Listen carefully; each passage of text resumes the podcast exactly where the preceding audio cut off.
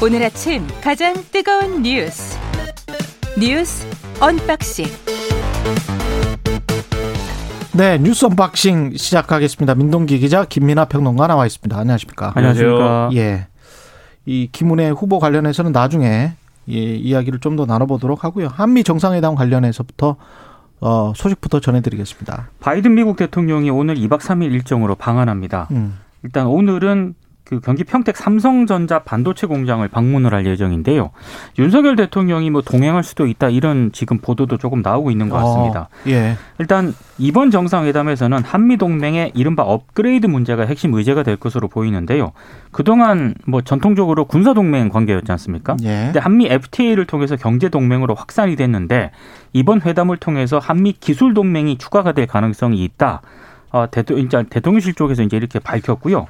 기술 동맹과 관련해서 조금 부연을 했는데 경제 안보 가운데 뭐 공급망 관리라든가 기술 혁신이 매우 중요한데 기술 유출을 막고 보완적인 협력을 하는 것이 바로 기술 동맹이다 이렇게 설명을 하고 있습니다.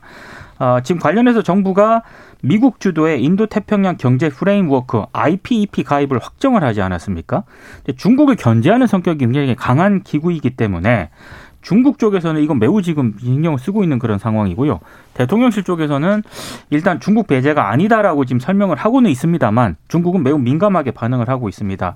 특히 한미 정상회담 이후에 공동 선언문을 발표를 하지 않겠습니까? 예. 이 공동 선언문에 경제 안보를 위한 긴밀한 대화 채널이라는 문구를 넣기로 했다는 게 대통령실 관계자의 설명이거든요. 음. 이 채널을 통해서 경제 안보 이슈와 관련된 많은 주제를 빠르게 결정할 수 있다 이렇게 얘기를 하고 있습니다. 그러니까 더 지금 미국 쪽에 우리 정부가 다가가는 어떤 그런 움직임은 분명히 있는 것 같고요.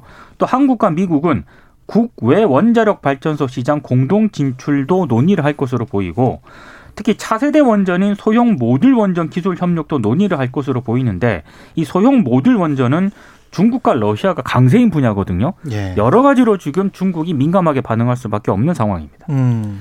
그 중국의 반발이나 뭐 그런 것들은 이 정치적 외교적으로 잘 이제 좀 다독여야 되겠죠. 그래서 계속해서 이거는 이제 경제 문제이기 때문에 아 그런 정치적 문제와는 이제 관련이 없다는 거를 중국에 잘 설명을 하고 설득을 해야겠는데 근데 그런 맥락 자체는 이제 워낙 이제 그 미중 간의 어떤 갈등이 심화되고 또 전 세계적으로 이제 어 뭐랄까 자국 우선주의나 이런 것들이 그동안 이 어떤 무역 분쟁의 형태로 왔기 때문에 좀 이 불가피한 부분도 있다라고 쳐도 이 어제도 말씀하셨지만 IPEF 가입 이런 거는 사실 어 해외의 다른 언론에서도 이게 정체가 뭐냐에 대해서는 어 다소 이제 구체적인 내용은 없는 거 아니냐 이런 지적이 많이 있거든요. 그래서 어 그런 부분들에 대해서 우리 정부가 여기에 먼저 이제 가입을 하고 발을 담그고 싶어 하는 배경이라고 할- 한다면 이게 명확하게 이제 이걸 하면은 큰 어떤 정치적 수혜, 아니, 저 경제적 수혜가 있다거나 큰 어떤 경, 경제적, 경제적인 이익이 있다거나 그런 거라기보다는 이게 뭔가 새로 만들어지는 어떤 글로벌 공급망의 어떤 질서인데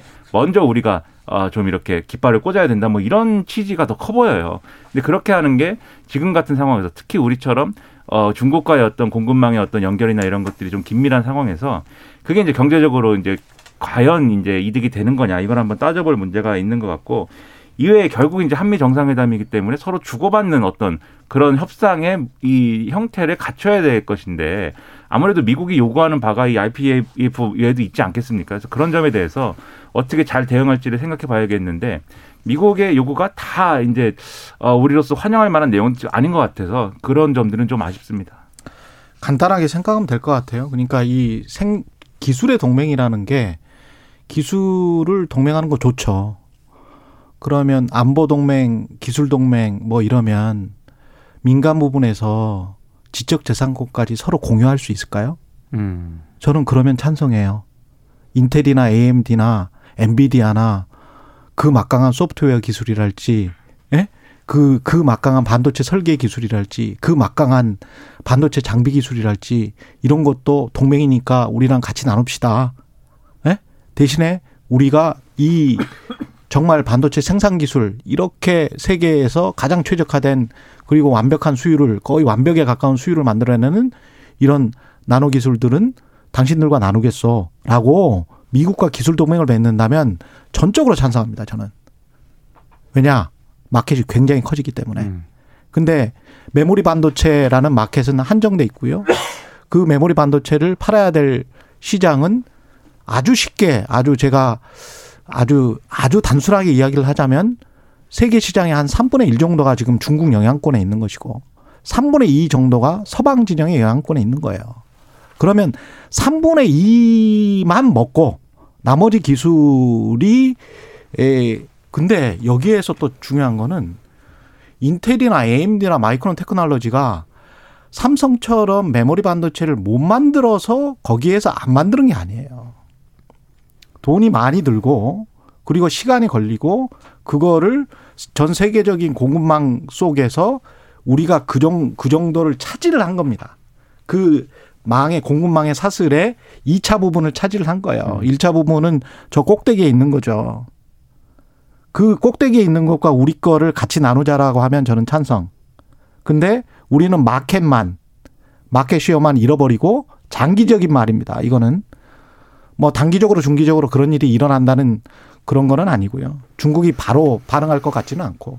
하지만 장기적으로 봤을 때는 그것까지 다 같이 나눈다고 하면 그래서 우리가 서방 진영이 같이 가자. 그거는 찬성해요. 그게 국익입니다. 그래서 우리가 주장할 것들, 우리가 내세울 것들, 우리가 이 정말 이익이 되는 것들에 관해서 경제적으로 면밀히 따져야 돼요. 미국이 제안하면 무조건 우리한테 이익일 것이다. 미국 사람들 그렇게 생각 안 해요. 미국 사람들이 그렇게 생각 안 해요.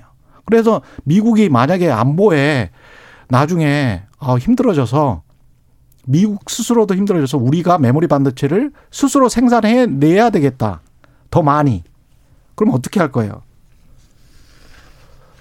여러 가지를 생각을 해봐야 됩니다. 전략적으로. 예. 그러니까 중국 시장도 우리가 좀 생각을 해야 되는 거고요. 음. 또 미국과의 기술 동맹도 생각을 해야 되는 거고 상당히 좀 신중하게 잘 좋죠. 접근을 해야죠. 좋죠. 예. 근데 이 지적 재산권 문제라는 거를 미국이 지금 유럽이랑 협상을 하고 있지만 절대 미국이 내놓을 지금 지난번에 백신 보세요. WHO가 그렇게 공고를 했는데도 안 내놓잖아요. 근데 그런 인도적인 상황에서도 그렇게 안 내놨는데 반도체 같은 핵심 기술, 기술 동맹, 동맹이라고 하면 동맹을 하면 돼요. 동맹을. 네, 어디 어느 신문 예. 보니까 그런 표현도 있더라고요. 이제 기술 동맹 얘기하는데 음.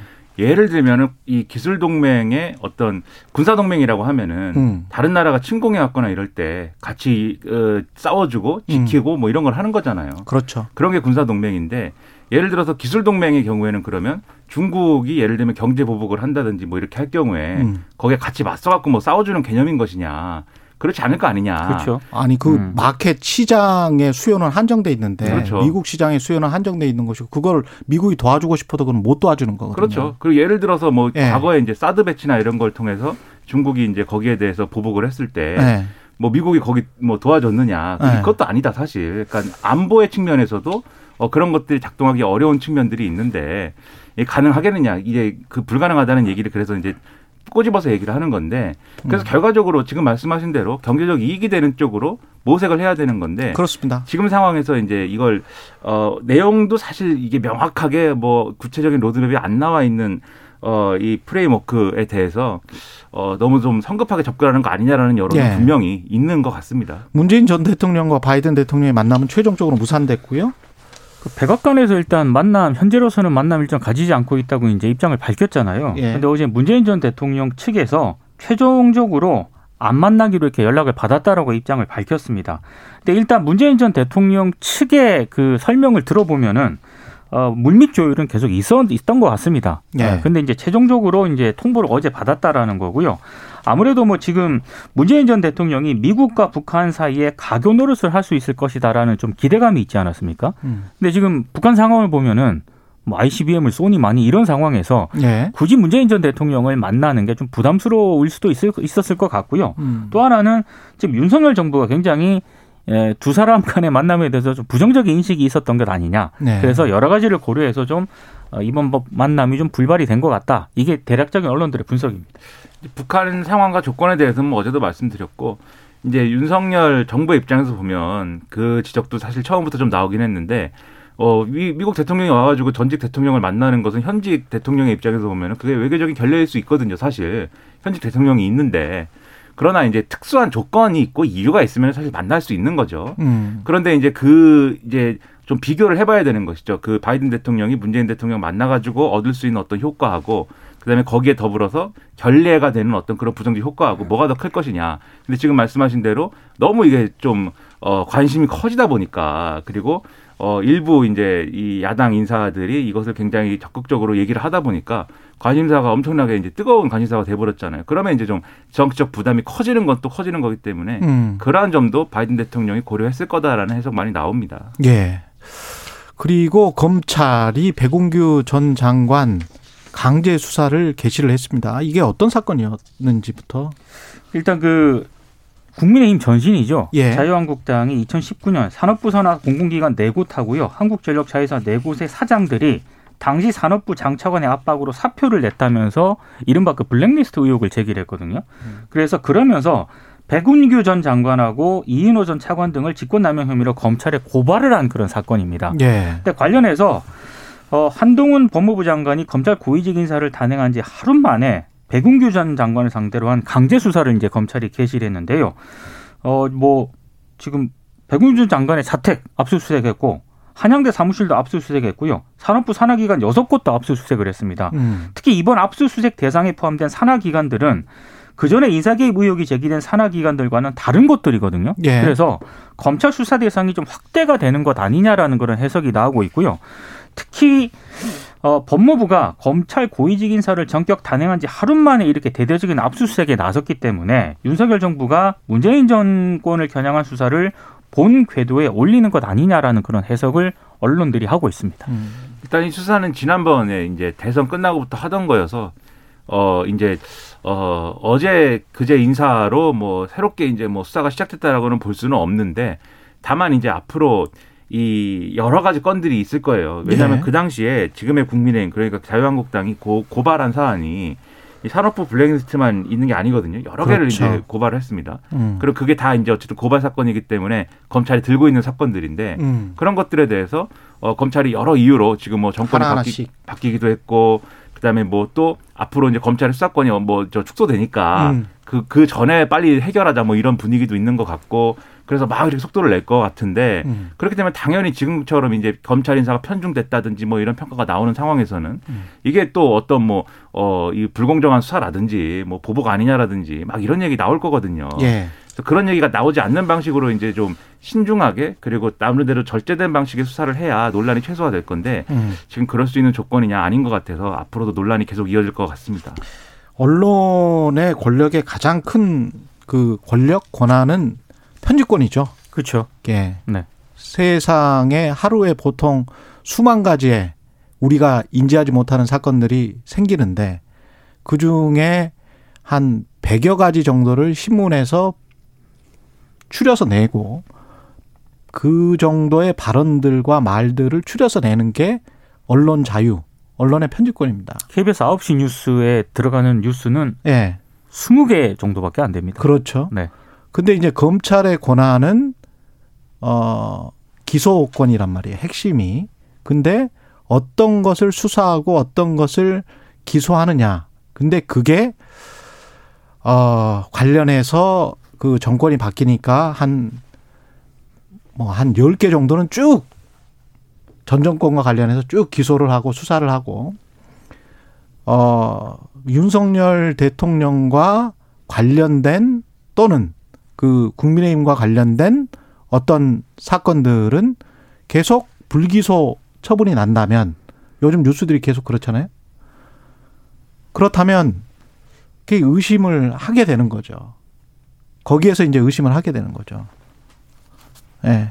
그런 측면들을 한동훈 법무부 장관도 잘 알고 있으리라고 봅니다. 그렇죠. 예. 그리고 근데 이- 그게 이제 항상 이제 논쟁이 이런 식으로 되는데 음. 그런 주장하면 또 국민의힘이나 또는 이제 검찰 쪽에서 그런 얘기 할 거예요. 이게 음. 어, 전 정권에서 수사를 했어야 되는 거를 못하게 해가지고 그렇겠죠. 이렇게 또 묵혀 놔가지고 지금 할 수밖에 없게 된 것이다. 그렇다. 뭐 이렇게 되는 거니까 결국은 그렇습니다. 수사의 내용을 가지고 이제 얘기할 수밖에 없는 거고. 그렇죠. 예. 그래서 정말 필요한 수사를 정말 엄정하게 하는 게 중요한 것이지. 음. 어 이게 막 논란을 크게 일부러 불러일으키는 듯한 수사의 모양새는 갖추지 않는 게 좋다. 일단은 이렇게 얘기를 하면서 이 내용이나 이런 것들에 대해서는 앞으로 수사가 어떻게 진행되는지를 좀 눈여겨 봐야 되는 거죠. 그래서 지금 말씀하신 것처럼 뉴스나 기사를 선택할 때 제일 중요한 건 이게 중요하냐.